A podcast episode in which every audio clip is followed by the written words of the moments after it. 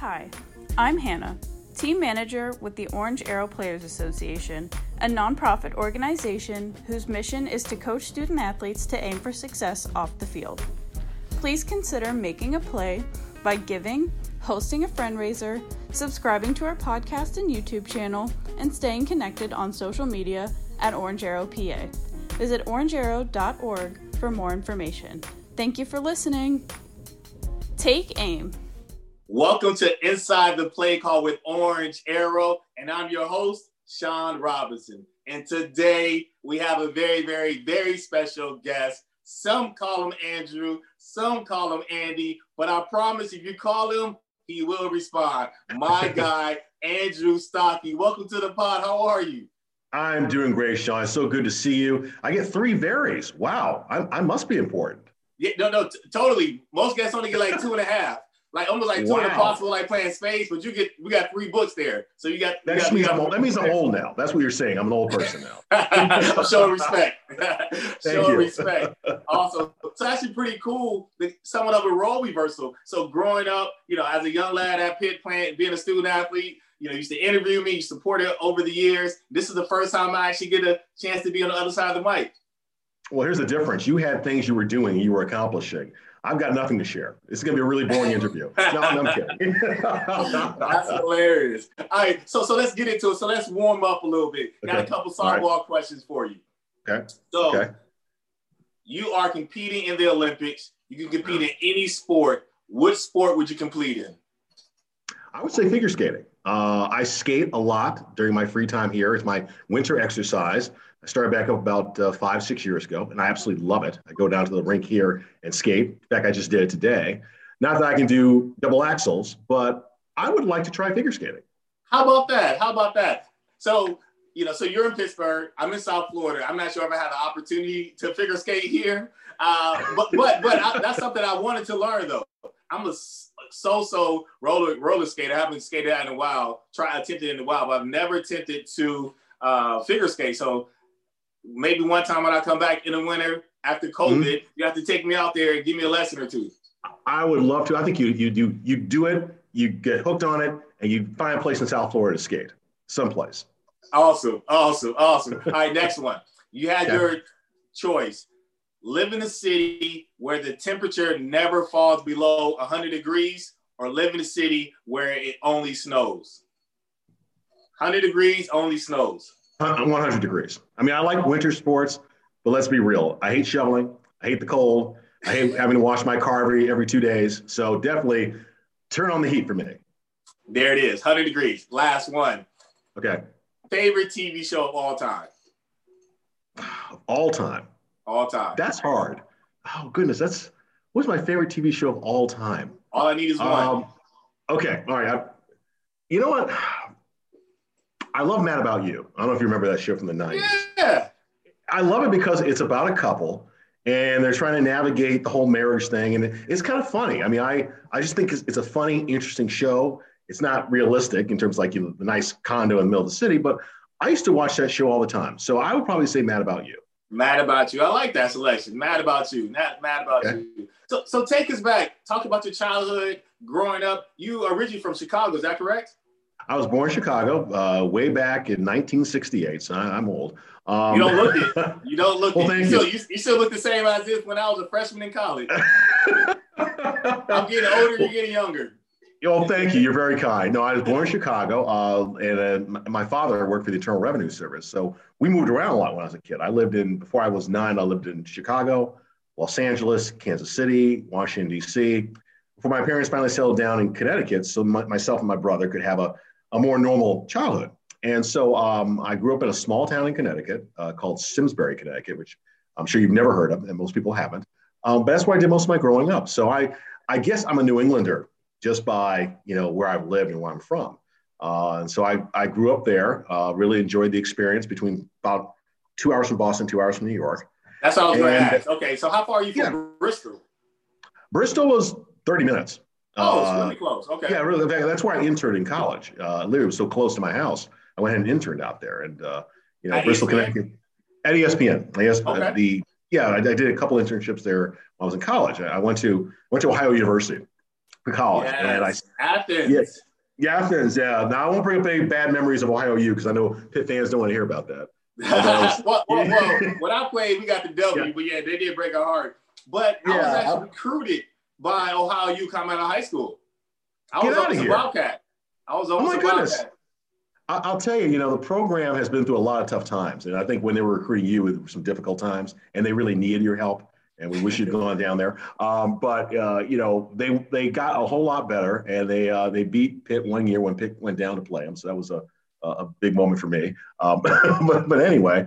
Uh, and so, so, and so I'm actually yeah. standing there at Ohio U. So somebody yeah. that we, we know who's like a brother to me. So Tori Cox, you know, yes. former yes. teammate. His yep. son just accepted a scholarship to play at Ohio U. Did he? Yeah, so he's That's playing. Fantastic. He's playing corner in high school. I'm not sure if he's playing corner or safety at Ohio okay. U, but uh, we got to make that connection because you know we need to make sure oh. we have that support system around him. He's going to have a great time. Uh, Frank Solich, as the head coach, has done a really wonderful job. It's like a you know it's a great place to go to college because it feels like a new a small New England school. You have like eighteen thousand kids, and there are a lot of Pittsburgh kids. They go to Ohio U. I'm not really sure why. Maybe I didn't know that. Okay. Yeah, there are a lot of Pittsburgh kids. Uh, and a lot of people I meet who go to Ohio U found out I went to school there and reached out to me once they graduate or they're, they're nearing graduation. Um, but anyway, so I went to school there to study. Yeah, it's fine. I want to study the business side of television, you know, marketing, sales, programming. That's kind of what I wanted to do. I didn't plan on being on television at all. That was never my, my goal. Uh, and it's funny, while I was in school, there's um, there's no like sales clubs or, you know, marketing clubs or things like that. So we had a campus T V station, campus radio station. So I learned a little bit about television and radio and how to do it. And as I continued doing it, I mean, I enjoyed it, but I just, you know, I, did, I didn't have the, I don't think I had the anchor hair, the anchor look. I, didn't think, I didn't think it was going to be something I would do with my career. So uh, I, I had my first, uh, after I graduated, I worked at E S P N briefly on Sports Center waiting for a job to open in the sales division. Nothing opened up. And then I went back to Chicago. Got worked with uh, something called Sports Channel at the time. We carried the Bulls games, the White Sox games. Um, and that was the best part about that job was the fact that I had floor seats for the Bulls. Uh, wow. During Jordan's first title run. I was yeah, going to ask was, the time frame. Like early Jordan, what, what time frame is this? nineteen ninety. This is like the first of the six championships. This is after the, the Pistons won in eighty-nine. And the Bulls finally, I think it was ninety-one, finally won the title. Um, so it was kind of cool watching Michael Jordan up close. That was fun. That is really um, cool. I actually have a Jordan story I want to share with you. So I was a huge Jordan fan, fan growing up. And uh-huh. growing up in Warren, Ohio, about forty-five minutes from Cleveland, my mom mm-hmm. was so kind to take me to the one of their games. It was when they were okay. – it was the playoff game when they were playing the Cavs. When he made an iconic shot over Craig oh, Elo. Craig Elo, like, yeah, yeah. He was, like, floating for, like, five seconds around the free throw line. So, so it, it, it gets better. So we were there right mm-hmm. before that shot. There was a timeout call. And so okay. my mom, which is my mom and I, she wanted to beat the traffic. So she said, we should leave. So we actually left during the timeout. And then it what? wasn't until until we heard fans running outside screaming the Bulls won. And I'm like, what you mean they won? So my aunt was living in Cleveland at the time. We went there and I actually saw the replay on television, even though I was actually at the game. Incredible. Thanks, Mom. Shout out to Mom. Yeah, you know, and I, we love our mothers, but sometimes, sometimes. Right, right. What, what the nice thing, but now I might be the only person who has that story, my mom and I, so that's something I can share now. That's true. And you, right. you sold the ticket, I'm assuming, right? You have the ticket stub? Because they used to hand out tickets way back when. I know, I don't, though. I wish. That, that, that oh. would have been, oh. been clutch. That would have been clutch. No. Yeah. You could say you were in the building. You were at least in the exactly, building. Exactly, exactly. So, so, so nineties, Bulls, Chicago. Yeah, so I was there for about, you know, about six months. I, I found that really, it wasn't, I wasn't passionate about about sales and the business side. It just really wasn't. And, um, you know, you kind of get to a point in your life, at some point you're like, you know, what is it I want to do? And I said, you know what, I, I enjoyed television because it was about storytelling. It was about uh, creating something every single day from nothing.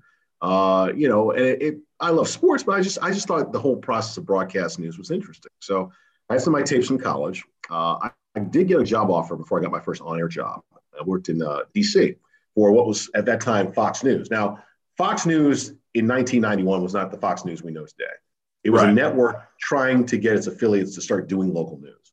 Uh, there was no, you know, political slant back then. It was just, it was literally like ten of us in a room trying to get people to, you know, stations to do news and things like that. So I, I did that for about three months. And then I got a job offer in Hartford, Connecticut, uh, an on-air job. And this is, so the fall of, I guess fall of ninety-one, yeah, or winter of ninety-one. And so, um, you know, I got, I got the job offer. Uh, it's a tape I'd sent out to other places and somehow they got it. So it's, here's a funny story. So I get up there and, uh, you know, I had a chance to talk to my news director on my first day. I said, thank you so much. This is really a big honor for me. I'm very excited to be working where I grew up. But why did you hire me? I mean, I'm by far, I had the least experience. Probably was the youngest person. I think I was twenty-two, maybe. Uh, I'm like, why me? And she said two things. Number one, we were looking for somebody who was from the area, who knew Connecticut sports on the professional college and high school level. And second of all, this is nineteen ninety-one, remember, you don't have a mustache. Hmm. Wow. Back then, remember everybody tried to look like Tom Selleck, or, you know, everybody yeah. had a mustache or facial hair? I, I didn't. So um, I know that sounds kind of uh, ridiculous for hiring somebody, but I think that, you know, it's kind of like, let's look at somebody who doesn't look like everybody else. So uh, I've never wow, had a mustache. How about that? You still yeah. don't have a mustache. Do you ever I, I've tried a mustache or a beard? I, I had a goatee back in oh one for like three weeks. And okay. I loved it. And my news director said, nah, no. I said, okay. so yeah. uh, so yeah. this is the way I've always looked. But that was that was my first foray into television. So I've, I've worked in Hartford. I worked in Mobile, Alabama after that for about two years. And I came here in nineteen ninety-five. How about that? How about that? Yeah. yeah so, uh, so, so you talked about Hartford. Now, Patriots yeah. fan growing up?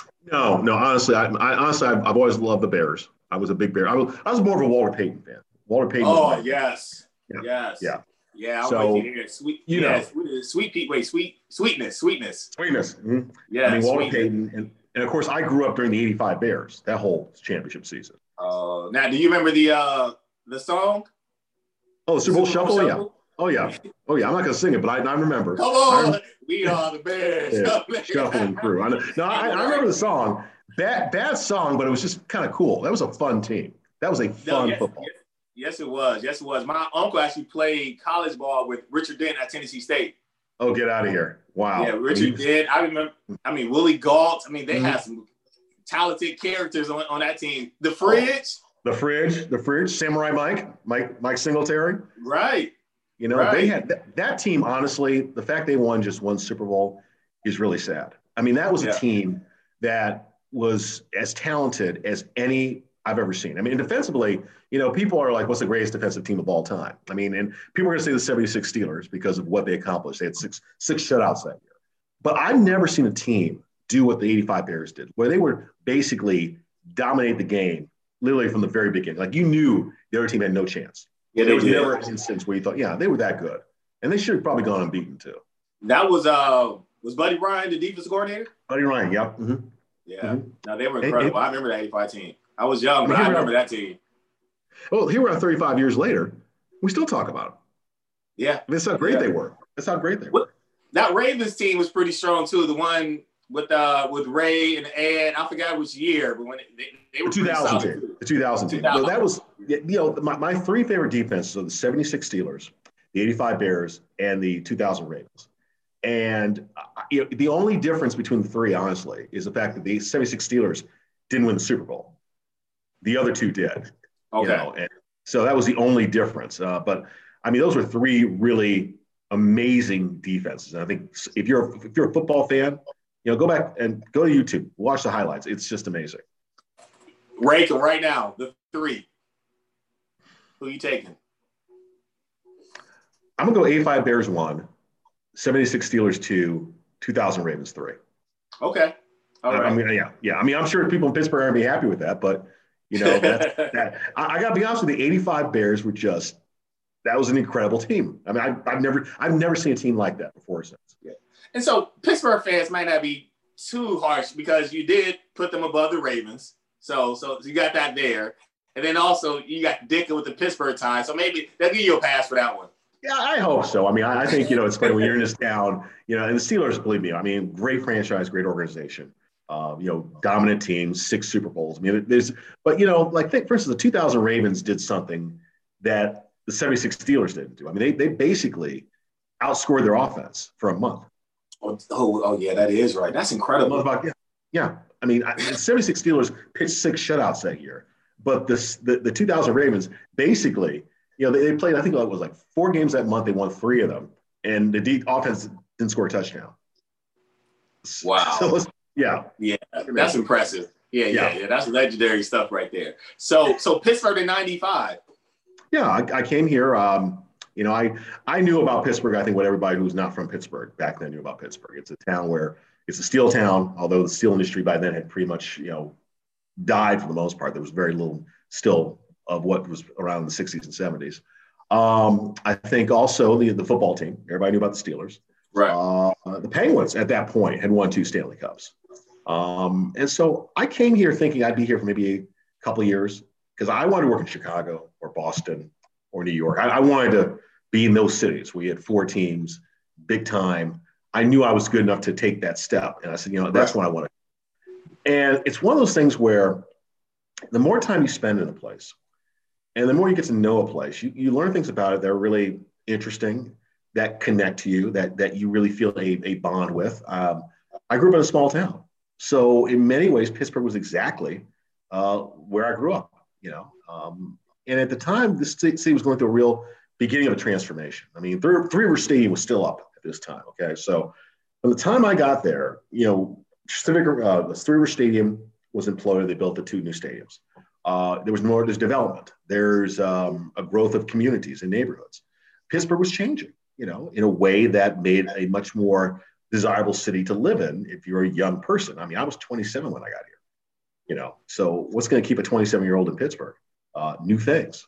And uh, so that's one of the reasons I stuck around. I, I also loved the job. I really loved what I was doing. And, you know, I, I was doing weekends one month, one year, and the next year also I'm doing all the weekday shows. So I'm like, okay.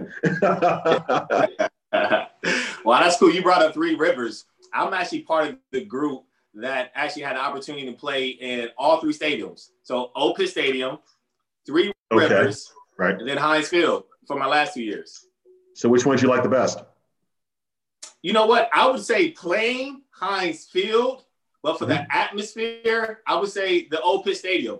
I mean, I, I was a young guy because I, I love the – it felt – I mean, it's hard to, to create that college feel for mm-hmm. Pitt. You know, right there, you see the Pittsburgh, still a country. You got the, right. you know, you got the Pirates, you got the Penguins. But we felt like we had we had our own community right there on campus. Students would just walk out the doors, um, yeah. right down into it. So I remember the, the last the last game at Pitt Stadium was against Notre Dame, which I'm sure you were you were you were there, oh. and uh, it, it, it was just incredible. It was. It was. You know, honestly, I understood why. I understood. I think I understood. I don't know about you. I understood why they moved, but you know, there was something missing because. That atmosphere, that stadium, that walk up the hill. It was unique. And it was, it was, it was, a, I know they didn't pack the place. I mean, I know that. I think you know that too. But right. that was never the, that's not what made it so special. People knew it was there and people would go when they wanted to go and they would support when they wanted to support. Yeah, that's true. And so, so what do you share with young people who are looking to get in your, your industry as far as things they should work on? Uh, things, things they should be, you know, as, as it relates to building their craft. What advice do you have for young people that are looking to get into your industry? Well, I tell them, first of all, I know we're in a very unusual time, uh, but in many ways, this is a great opportunity. Uh, you know, this is a time when people are communicating, people are talking, people are doing journalism every single day, just in a very different way. I always say, look, the first thing you need to do is be able to write and write effectively. You know, you, your job is to take As a, as a as a television reporter, for instance, take a lot of information and condense it down to a minute, thirty, a minute, forty-five, whatever. You know, how do you take a story, find the most important elements, and write effectively? Uh, learning how to communicate effectively too. Uh, you know, on television, it, it's not so much you trying to impersonate somebody, because you know a lot of young people who do this. I mean, you remember as an intern, it was kind of like, you know, I, there's a guy I want to follow. I want to have his style or her style. Right. And it's like, right. you need to find out who you are and be who you are, uh, because whoever you are on television is who you're going to be in public, how people what people will expect of you. So it, it took me, it took me a while to figure out who I was, but I know who I am now. And this is me. And hopefully the person you see sitting here today is the same person you see on television. That's that's my goal. So those are the two things. And I think the other thing is I, I would not worry about, like, I want to be a sportscaster, so I have to get a sports job. I have to, I want to be a t- news anchor, so I have to get an anchor job. That'd be nice and all. But, you know, if you open your, your mind up to other opportunities within this business, you will be amazed at what's out there. I mean, I, I started out as a sportscaster because uh, I knew sports. I luckily got a sports job. But I, as you know, I mean, I left sports back in oh six for ten, almost not ten years. Was it five years? Five years to, to do news because I began to find an interest in news. Now I do both. And I get to do, you know, cover the, the, the campaigns this year. Uh, I was covering, you know, the, the, the protests and the racial awakening. I'm covering the sports scene, business news. Um, it's it's great because I get to do a little bit of everything. And I and now uh, it, it's fun because, you know, so many so many things are kind of colliding at once now. We're going from, you know, a presidential election is now over, as far as we know. Yeah. Right. um, right. um, from, from what I'm reporting, yeah. Um, also, you know, we're going through a, a time of, of racial, I guess awakening is the word, but also racial awareness. I think there's a conversation going on. You know, there's a actual effort to let, let's see what we can do to try and, you know, find this common ground. Now that it seems everybody understands there's a problem, you know, and there's been a problem for a long time. So yeah, one thing I'll, Yeah, I'll bore you with one thing real quick. We, we do something at Channel four called W T A Listens that I've been doing a lot of the stories on since June. And what we decided to do was, you know what, it's time for Black Pittsburgh to tell its story. So what we do is we, we approach different, uh, you know, Black or African-American Pittsburghers in various life, walks of life. Some are big ways, successful financial people. Some are just your everyday people. And it, we're, t- we're saying, well, tell us your story. Tell us what's going on. Tell us what you think, what you feel, what you see. And it has been uh, eye-opening, I think, for our audience. It's been eye-opening for me. You know, you learn about aspects of Black life. You thought you knew everything? No. So in many ways, it's been fun to do those stories and meet these people and hear these stories and share them with our audience. And that's part of the fun of what I do. I mean, I, look, I love sports. I, I love the Steelers and Penguins and Pirates and all that. But you know what? I, I know when I do one of those W T A listen stories, it's ha- it has an impact. Because it's something that people haven't heard. We don't edit, we don't put a, you know, say you can't say this, you can't say that. We're like, tell us your story and just let it go. I like it, I like it. I have seen that, so I applaud for the work you all been doing and leading that efforts. And I mean, it's really about uh, building cross-cultural relationships and really starting mm-hmm. to bring people together, find out we're actually more alike than we are different and being intentional about, about doing so. So I heard you correctly. So improve writing skills, communication yep. skills, and be open, and be open. Yeah, yeah, I mean, that's that's what, look, also, one last thing, listen. I think yeah, you, you probably remember from the time you spent with me, it, yes, you have questions, and you come into anything with a group of questions, but if you're listening to the person, there'll be an angle or something you didn't think about. It's like, well, wait a minute, let, let's talk about that. Let, because some of my best stories I've ever done have been from conversations where I went with basically three questions, and then you start talking, and then you're listening, and you're talking, you're listening, and all of a sudden it goes in a completely different direction. And that's what I think makes a really good journalist, being able that's to listen. Great. That's great advice. That's great advice. And so so how do you deal with, and, and what's the time frame you got comfortable where people started to recognize you and come up to you in the streets, in the streets of Pittsburgh? Because I mean, people know who you are. So being on T V and people feel like they know you, like talk mm-hmm. about like that, that side of things and that adjustment. Well, you know, it's funny. When I first started, I mean, it was obvious I was young, you know, and people were, I, those who recognized me were like, is this guy really old enough to be doing this? Because it's Pittsburgh. You have this history of great sports anchors and reporters, and, you know, legendary voices, and all of a sudden there's me. Um, in fact, I remember the first, there was a poll the Pittsburgh Post Gazette did of like sports media personalities.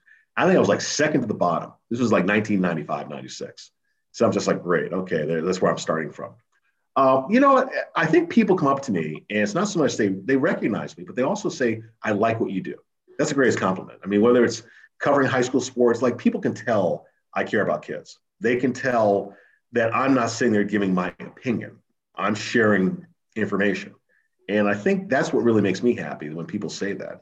Yeah, people come to me. It's not like all the time where I'm stopped and, you know, because this is Pittsburgh, because you're, you're just part of their family. So they see you yeah. every day. They, But, you know, it's the, the fame part of it, honestly, as time goes on, uh, it kind of gets lost on me because I don't really feel famous. I don't feel like, you know, I, I feel like when I'm in the studio doing what I do every day and I'm on the air, what I do, the five o'clock news, I do sports at six eleven. I don't think about the number of people that are watching. I, I really don't. So when people actually come up to me and recognize me, I'm sometimes kind of surprised. Wow. How about that? Yeah, I just, it just doesn't, I think more people, when they see you in unfamiliar places, like when I'm skating and people recognize me, it's like, you skate?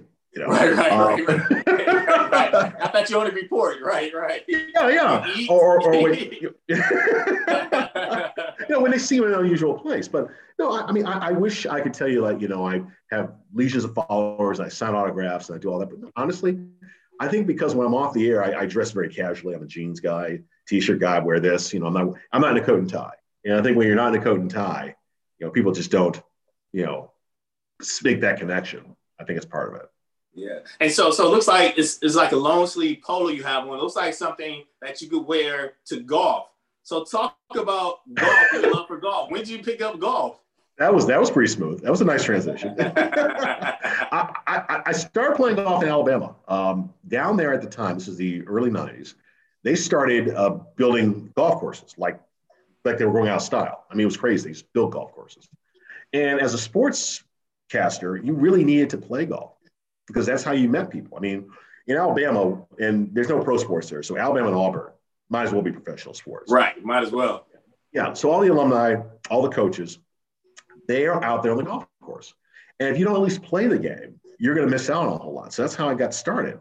Um, I got a little crazy about golf, like way crazy, probably like in the early two thousands, uh, because I was playing all the time with my friends or, or, or my wife at the time, and I was out. I was playing sixty rounds a year. I was that serious.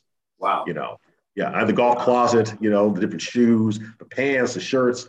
I mean, I was a golf maniac. How about and, that? Yeah. I'm on my way you, there. Oh, yeah, you see, you're playing. Yes, I'm on my way. Not quite maniac, but hmm? you, you catch about another year. I might be there. Well, I mean, here's the thing. As you get older, you begin to realize, you know what, I'm not going to be on the pro tour. I need to stop acting like I'm going to be a professional. I play some of my best golf now because I don't play as much. I played maybe, you know, this during this COVID thing, probably maybe five or six rounds tops. I just don't Seriously? play that much anymore. Wow. Well, because it takes so long to play. I mean, here's the problem. I dare you to tell me there's a round of golf played in less than four hours in this country. Anywhere. Yeah. Yeah. It yeah, it's tough. It's tough. Yeah. You know what? I will say this. Okay. During this time of COVID, having separate uh, carts, having four carts to a group, that did yes. speed up the game a little bit. So I agree. We I still agree. have to do that here in South Florida. So, uh, so it's still, it's probably three hours and fifty-eight minutes, but yep. but we may be under four, not quite sure. Well, it's I listen, I love the game, I love playing, but it's not something that uh, I don't feel the passion I used to, because there's other things I've done in my life. I like to skating is something I like to do. I, I've gotten to bicycling. You know, I finally, I finally got a bike two months into this thing, uh, and uh, started biking. You know, I used to run. Um, I found there were other things to do other than play golf all the time. But, you know, at the same time, golf is a sport you can play for the rest of your life. And right. you can't do that with anything else. So, you know, maybe I'll maybe I'll get back to at least maybe thirty rounds a year at some point. Yeah, no, that'd be great. And, and it's interesting. So my, my granddad, who is actually from Alabama, he introduced okay. me to the game, and I, I truly enjoy it. And I'm still blown away how here in South Florida I can play all year round. Like, I'm just yeah. December, I played this past Sunday, it was eighty-one degrees. Like, so, so it's incredible. So, so it seems Thanks, like, two things, yes. Thank you for reminding me. Yeah, yeah, yeah, yeah, definitely. Got you, got you. You kind of need to rub that in. So there's two things we have to do. We have to uh-huh. go ice skating in the winter. Yes. And then in the summer, we got to go golfing. Well, I think golf we can make happen, because I'm sure the next time you come up this way, it'll be warm. Right, right, right, right, right, right. So it'll be in our order. It'll go golf, and then we'll go skating. There we go. There we go. But I'm glad you're playing. I'm glad you enjoy it, because it's it's a lot. It is a fun game. It is a fun, fun game. And to your point earlier, it's actually good for networking and building relationships. I mean, it, it, it has helped me a lot to meet new people, being new to this area, be able to, to at least attempt to play play play decently, you know, at the game of golf. And uh, I've been able to build relationships, and, and that's kind of my part of my community down here. And that's how you build, you know, you get to really know people. And people are themselves on the golf course. You learn who a person is through golf, which sounds kind of cliche, but it's true. I mean, how a person reacts to things, how they act. Um, you can hear Gary on conversations. You can get paired up with somebody, just paired up with somebody you've never met. And by the time you're done playing eighteen, you will know more about them than maybe some of your, of your friends. That's true.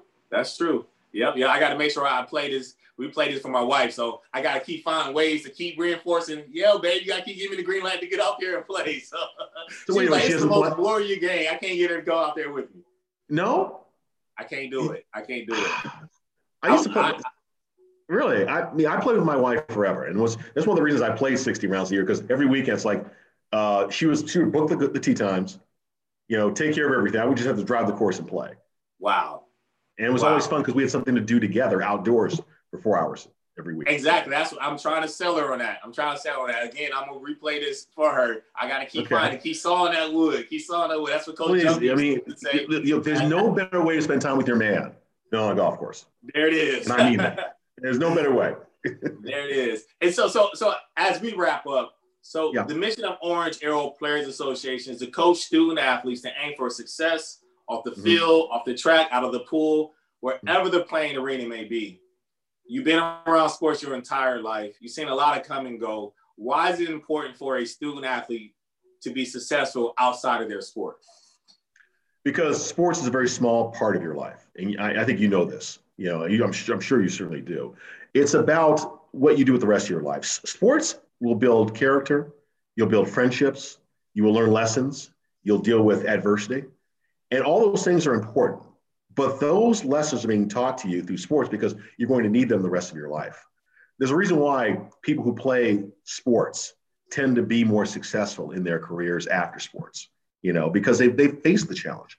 They've gone against the odds. They've been told no, you know, so it's important for you to be a very good athlete. Yes, a very good student athlete, but it's w- the lessons you take from your days on the field and what you do with them beyond the field. And I've seen a lot of professional athletes and college athletes like yourself who have transitioned into the world and found a calling that perhaps they didn't didn't expect or didn't know. And they they lean back on their experiences as athletes to help get them through the tough times in the beginnings of their careers. And that way they're successful down the road. So, you know, I think whether you're, a, even if you're a high school athlete, I think we need to also say high school athletes too, or it's not just a pro or a college.